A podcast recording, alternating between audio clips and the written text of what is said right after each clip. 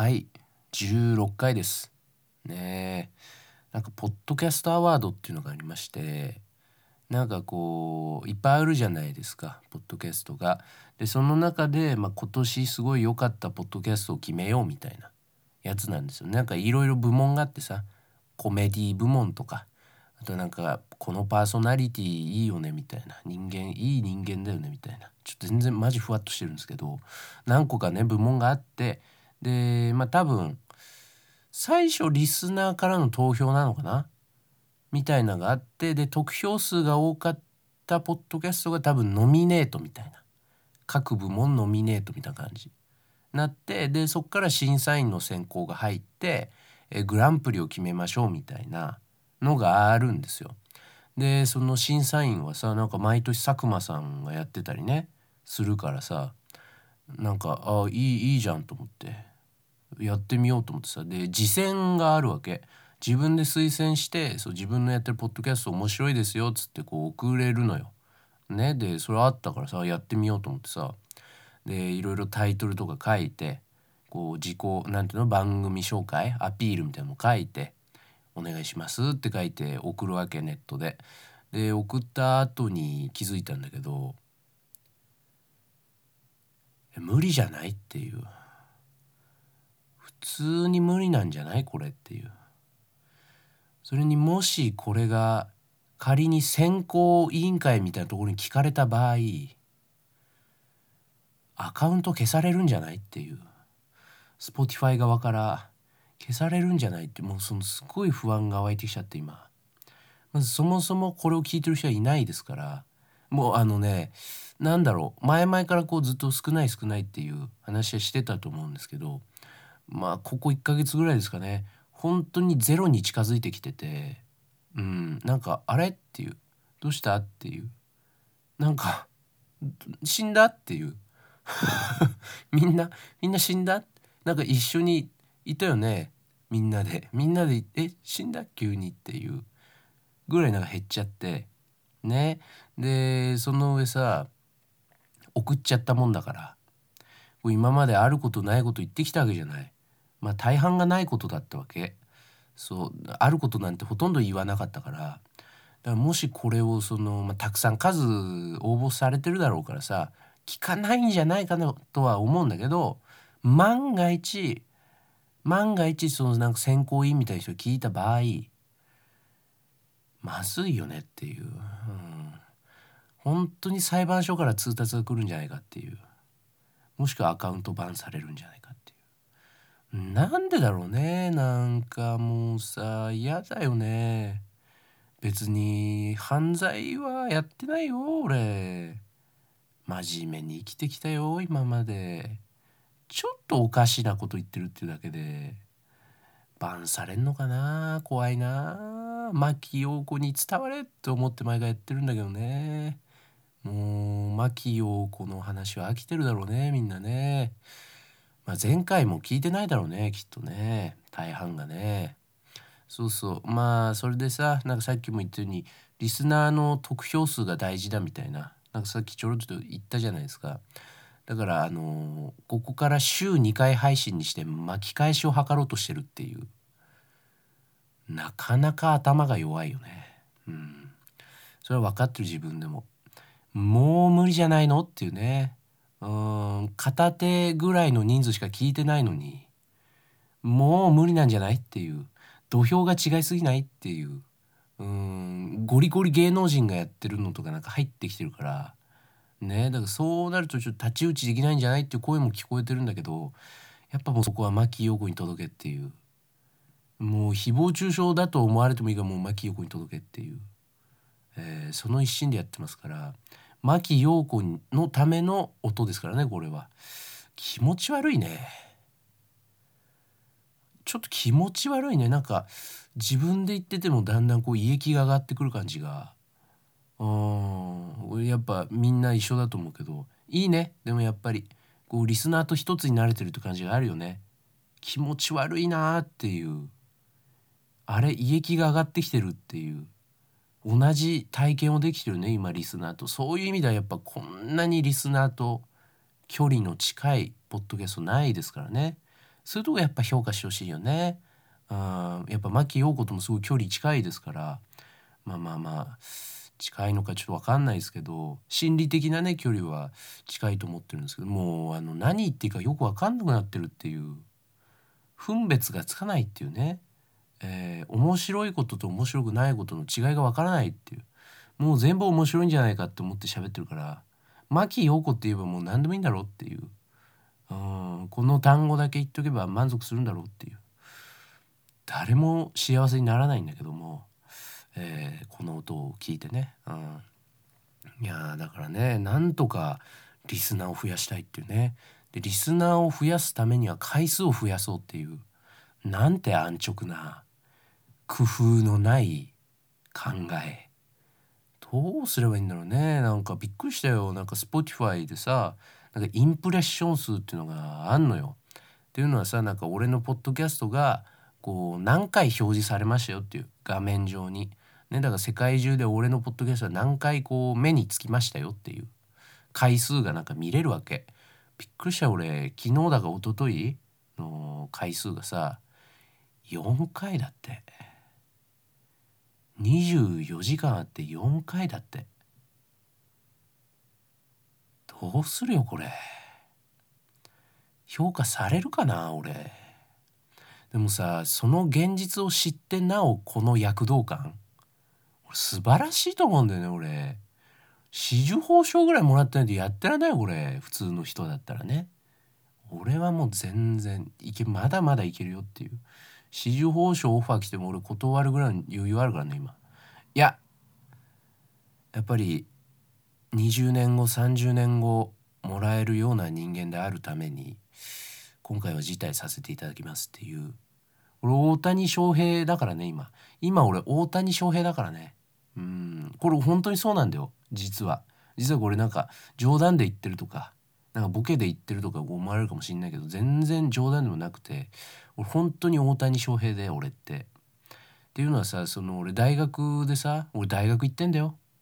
一応こんなこと言ってるけど俺大学行ってんだよ。そこそこ名の通った俺大学行ってんだよ。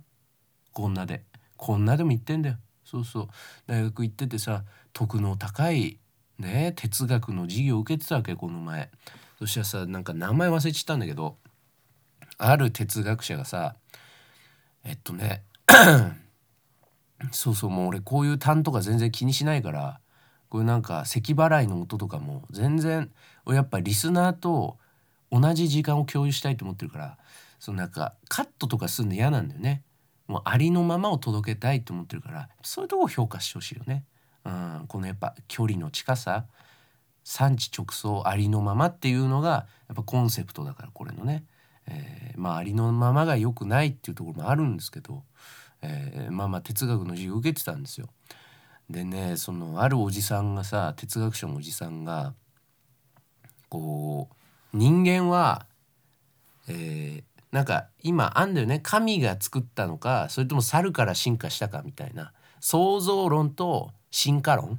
かな確かね。どっちがこれ分かんないよ、なんとなく聞いた話だから分かんないけど、創造論と進化論っていうのでこう今っていうか昔からなのかな、こう論争みたいなのが起きたりしてんだって。でその創造論のおじさんが言うにはね、こう人間は今まで進化してきたと、それもちろん認める。でも進化っていうのは新しくなった時そこには創造があるとね、人間がこうどんどん進化してて4足歩行から2足歩行になったその時には創造があると、新しいものを作ったっていう創造があると、だから創造論だって言ってたの。すげえイチャモンじゃんこれって。すげえイチャモンじゃない？もうさ、もうとにかく殴ればいいっていう、手数で勝負だっていうさ、手数と勢いっていう、とにかく汗流して訴えれば聞き入れるだろうっていう、そういうおじさんなわけ。全然わかんないよ、知らないよ、ふわっとした感じで聞いてほしいんだけど、間違ったら申し訳ないからね、なんだけど要するにイチャモンなんですよ哲学ってね。でも哲学イチャモンなのにさ、なんかこう受け入れられてるじゃん割とさ。日本そんなことないのかもしれないけど、まあまあ後世にさ名が残るような哲学者がいっぱいいるわけだから、やっぱこう支持してる人は多いわけ。イチャモンをね、イチャモンなんだよ結局哲学って。だから俺も大谷翔平なの、その理論で言うと。俺だってね日本人ですし男性ですし、性自認ねちょっと難しい時代ですから知らないですけど、性自認男性ですしね、おちんちんついてますし、眉毛生えてるし、鼻ついてるし、耳あって目あって口あってっていう、もう大谷翔平じゃないこれで。宮城県でしょ彼、俺おじいちゃん宮城県住んでますから、死にましたけどルーツ宮城ですからね僕。そうなったらもう同じじゃないっていう。宮城県出身でチンチン生えてるってもう大谷翔平かね、俺のおじいちゃんぐらいしかいないですから。で俺のおじいちゃんと俺って本当に同じ顔してるからね、もう同じって言ってるわけで、もう俺も死んでるみたいなもんなんだけど、っていうことは大谷翔平も死んでるみたいなことが言えるわけだから、俺は大谷翔平でもあるしアメリカでもあるっていう、もうこれが成り立つっていうことなんですよ。俺本当はアメリカだからね、やっぱり正直そうよ。俺ってやっぱもう地球でさえあるから、俺ってやっぱそういうところがあるんだ。誰しもがやっぱ人間っていうかさ、もう生きとし生けるものってみんなこう地球のなんていうか一部というかさ、大きく見たら地球なわけ、大きく見たら宇宙、銀河だ、もうみんな宇宙ね。これでグランプリ取れるかなね、評価されてるんじゃない。今もうメモを書いてるんじゃない、一生懸命。点数表にたくさん大きな数字が並んでると思うよ。項目が何個かあるんでしょうきっとね。そんな項目で測るのかっていう、エンタメをなんかまあまあいいんですけど、俺から送ってるんでね俺から推薦自薦しといて、このユーザーなんだっていう、まあね、なんかそうですね、急な失速急になんか飽きちゃった、急に喋るの飽きちゃった。だってもう俺昨日撮ったんだから、前回の牧陽子に伝わらないかなっていう話を俺昨日したんだから、あの熱量でちょっと連続がきついなっていう、まあ、全部俺がやってるんだけど、全部誰にも命じられることなく俺が一人で勝手にやってるんだけど、そうね、なんかさこの前さ、なんかこう大人ってすごいなって思った出来事があってさ、その俺バイト行ってるんだけど、バイトがある日って大学あんのね普通に。で大学の授業を受けてからバイト行くんだけど、空き時間が1時間半ぐらい空いちゃうわけ、ね、本当はまあ直接さ空き時間なく行けたらいいんだけど、1時間半ぐらい空くから、いつもこう大学からまず自分家の最寄りの駅帰ってきて、でそこの近くにあるでかいスーパーみたいなとこでパン買ってパン食って小腹満たしてからバイト先行くっていう流れがあるわけね。でこの前もさいつも通りまあ学校から最寄り駅戻って、でかいスーパーみたいなとこでさパン買ってレジ並んでたの、ね、レジ並んでたらそのセルフレジだったんだけど、目の前にさそこフードコートがあるんだけど、まあ、商業施設なのねスーパーっていうより商業施設で、でフードコートがあるんだけどさ、確実にそこで働いてるおじさんがいるのね。白衣というかコックの格好してて、で帽子はさなんていうのいかにもなのをつけてるわけ、白いさ長いやつね、シェフしか被ってないやつを被っててさ、急いでんだよ明らかに。はあ、っていう感じだけ、なんかこう鼻息荒くさちょっとなんかイライラしてる感じなのね。で手にはさ確実にさっきスーパーから取ってきたソースを持ってるわけ。棚から取ってきたんだろうなっていう、見たことありますよっていうソースをさ 2,3 本持ってきててね。で急いでるのよとにかく、っていう鼻息荒くしてるわけで、レジ並んでたんだけど自分の番来てね、コックの番が来てさ、もう急いで走ってレジに行ってさ、もう手際よくソースのバーコードを読み込んでさ、でお会計済ましてさ、ソース4本ぐらいをさ両手に抱えてブワーって全力疾走してってさ、あの目の前にあったあの海鮮料理屋に入ってたの。多分なんだろうね、ソースが切れたんだと思うんだよきっと。やばいっていう、お客さんまだ来るんじゃないこの時間帯、ソースないよでもなんでっていう、まず偉そうなおじさんだったから、結構多分立場上のねおじさんだと思うんだよ。誰？ごめん仕入れとか誰だっけ？お前だよね、そうだよねお前だよね、ごめんあのさ、なんでかな、わかるよね、で足りないじゃん、こっち見て、足りないよね、そうだよね、目見ろよな、目見ろって、あのさ、足りない、わかるよね、そうだよね、この時間から全然お客さん来るのわかるよね、ないと困るじゃん、そうだよね、いやそのどうにかなると思ってましたとかになくて、お前の仕事じゃん、お前ってさ、そのお前っていうのごめんなちょっとよくないけど、仕事をして対価を得るっていうのはもう当たり前のことじゃん、そうだよね、なんでかなっていうこの一連の流れがあってのソースを小脇に抱えて全力疾走だと思うんだよね。分かってる、そりゃそのあんまりスーパーで思いっきり買うっていうのはあんまり良くないっていうの分かってると思うんだよ。思われちゃうから、やっぱり市販なんですね、スーパー、そこのスーパーで買ってたんですね、目の前のスーパーで買ってたんですねっていう思われるっていうのは分かってる、それ100も承知だよ、店長だってそれ100も承知だよ。でもさ、やっぱないと困るのは自分たちだし、自分たちでありお客さんも困らせちゃうわけだから、もうそこはなりふり構ってられないとね。この味を待ってくれてる人がいるんだと、このお店に買い物に来てくれる人、笑顔を見たいと、笑顔にさせたい、悲しい顔を見たくないと、その一心でスーパーに入っていって全力でセルフレジに並んで、素早く手際よくソースのバーコードを読んで全力疾走してさ、店に入ってったわけ。やっぱこう何かがかかってる時の大人ってかっこいいなっていうね。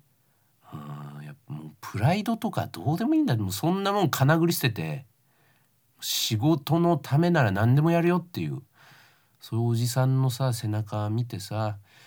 バイト頑張ろうと思ったよね。なんかそう考えるとさ、なんかこんなことしてていいのかなっていうね。頑張ってると思うよ、あのおじさん。本当に大してうまくないって言ってたよ、うちの家族が。あそこ食ったけどね、美味しくなかったなって言ってたよ。マグロがちょっと筋が多くてっていう。こんなこと言われても頑張ってんだから、店長は汗流してやってんだよ。なんかね、すごいなと思ってね、大人ってボーナスとかないと思うよ。あんなちっちゃくてしょぼい店さ、ボーナスもないし、まあ店長だからどうなんだろうね、雇われ店長なのかな。経営者とかだとあれだよね、社長とかだってボーナスとか関係ないもんね、固定給だもんね、ずっとね。だからまあ社員も大変だろうなと思うよ、あそこ。本当に美味しくないって評判ですから。マグロが筋がすごくてって言ってよ、俺の母親が。ちょっと笑っちゃったよねって言ってた。笑っちゃうぐらいなんだっていう、笑えるマグロっていうね。まあそれはそれでお客様の笑顔が見れるっていう、そういうスタンスでやってるのかなっていうのちょっとあるんだけどね。ちょっと話すことがなさすぎて、どこまでも行こうかなっていう、これで。あそこの海鮮丼の店長の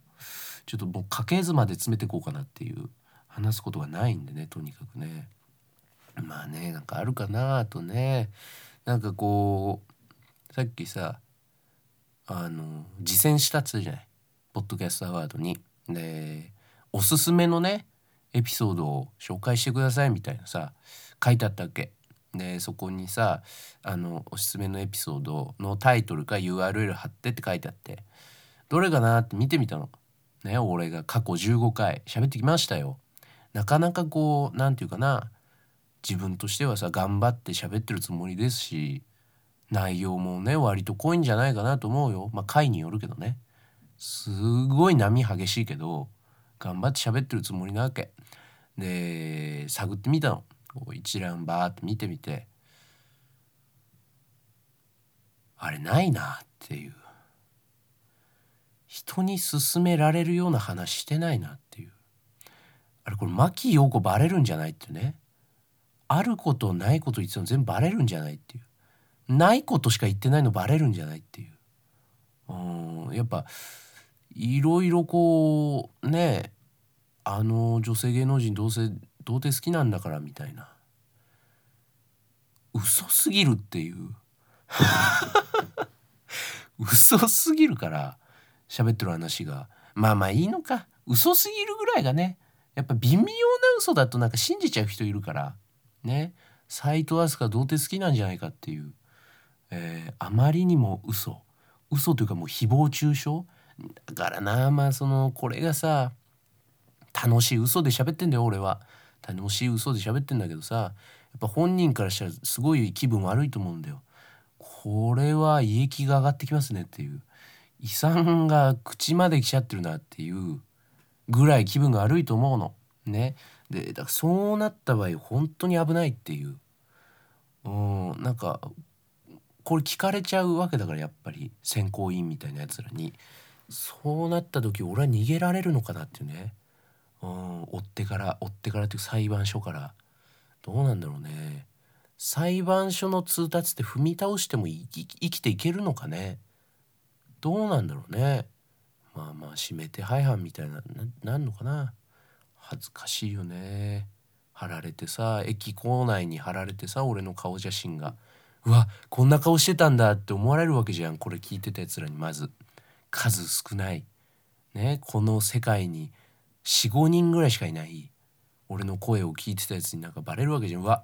こんな顔してたんだっていう。でバレた上でその罪状がただただ嘘っていう、その上裁判所の通達を踏み倒すっていう、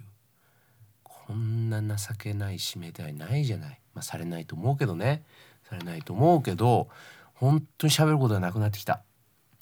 っぱ2日連続で喋っちゃってるから本当に喋ることなくなってきたよね。なんかさ、こう神田伯山さんのさラジオの話になっちゃうんだけど、また今2020年ぐらい聞いてんのね。2020年の夏なのかな多分今聞いててさ、なんか正直俺多分すげえ影響を受けてんのね、この喋りとかも。俺多分ねこう15回あって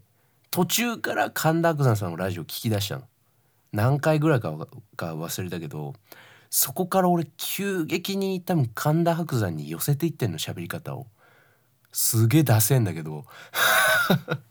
すぐ影響受けちゃうから俺。すぐアメリカとか行きたくなるからね。あ、自分探そうかなっていう。タイとかいいんじゃないっていう、インドとかいいって聞くよっていう、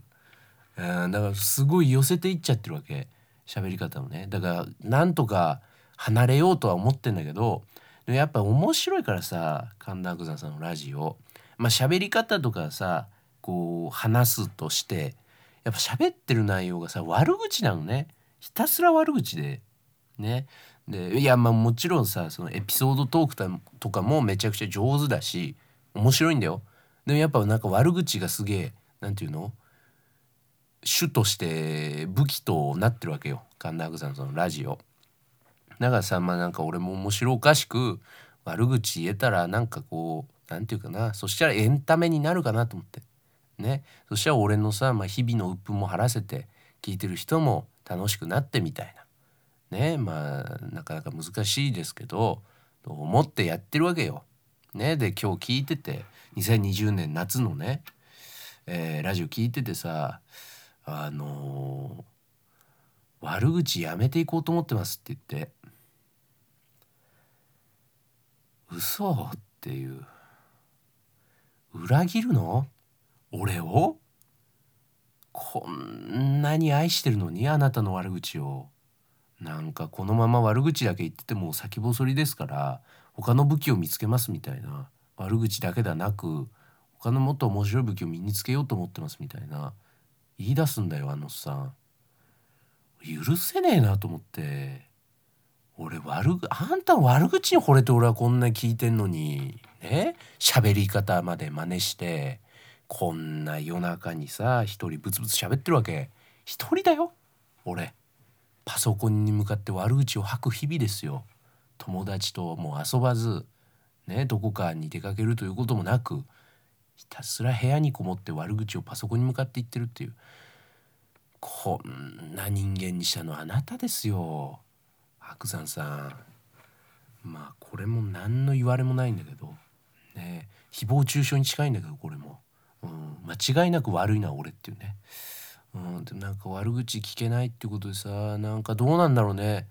今だから全然今に追いついてないからさ、俺とにかくもう最初からこう聞いてってるから、神田伯山さんのラジオを。あと3年半ぐらいあるわけでしょ。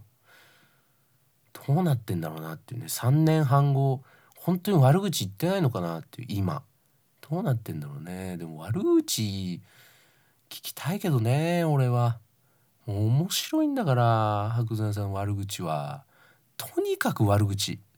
本当にただの悪口なんだけど、やっぱねそこはテクニックでさ、ね、面白く聞かせちゃうっていうのがすごいよね。そうそう、俺やっぱラジオでね衝撃というか、衝撃だったもんな。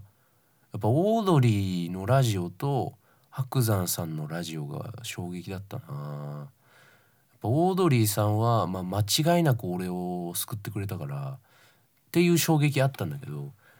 なんだこの面白い、まあオードリーさんのなんだこれ面白いなっていうのあったんだけど、その面白いラジオを知った上で伯山さんのラジオ初めて聞いて、すごくねこの人ってなって、これ聞き始めたからね、伯山さんのラジオさ。そうそう、だからなんかショックだなと思って悪口聞けなくなるの、ね。いやでもなんか今思い出したんだけどさ、この話してて、伯山さんのラジオを聞き始めたの俺ほんと今年なんだよ。今年の9月ぐらい、8月とかかなにオールナイトニッポンが、お笑いラジオスターウィークっていうのをやってて、それはまあ今までのこうレギュラーでやってるオードリーとかナイナイとか、星野源とかじゃなくて、本当に芸人だけ。あ、だからナイナイさんとオードリーはやってんのか、芸人だから。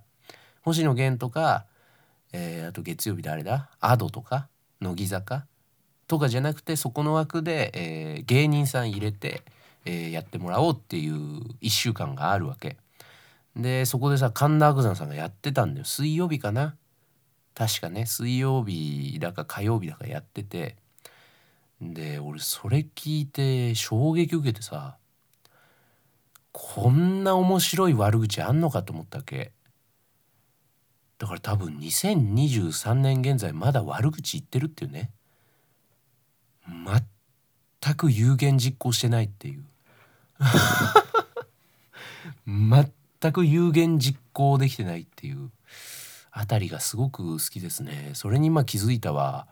だから3年経ってもまだ悪口言ってたから、多分確か言ってたと思うんだよ。夏、2023年夏めちゃくちゃ悪口言ってたと思う。サンリオで独演会やったみたいな話と、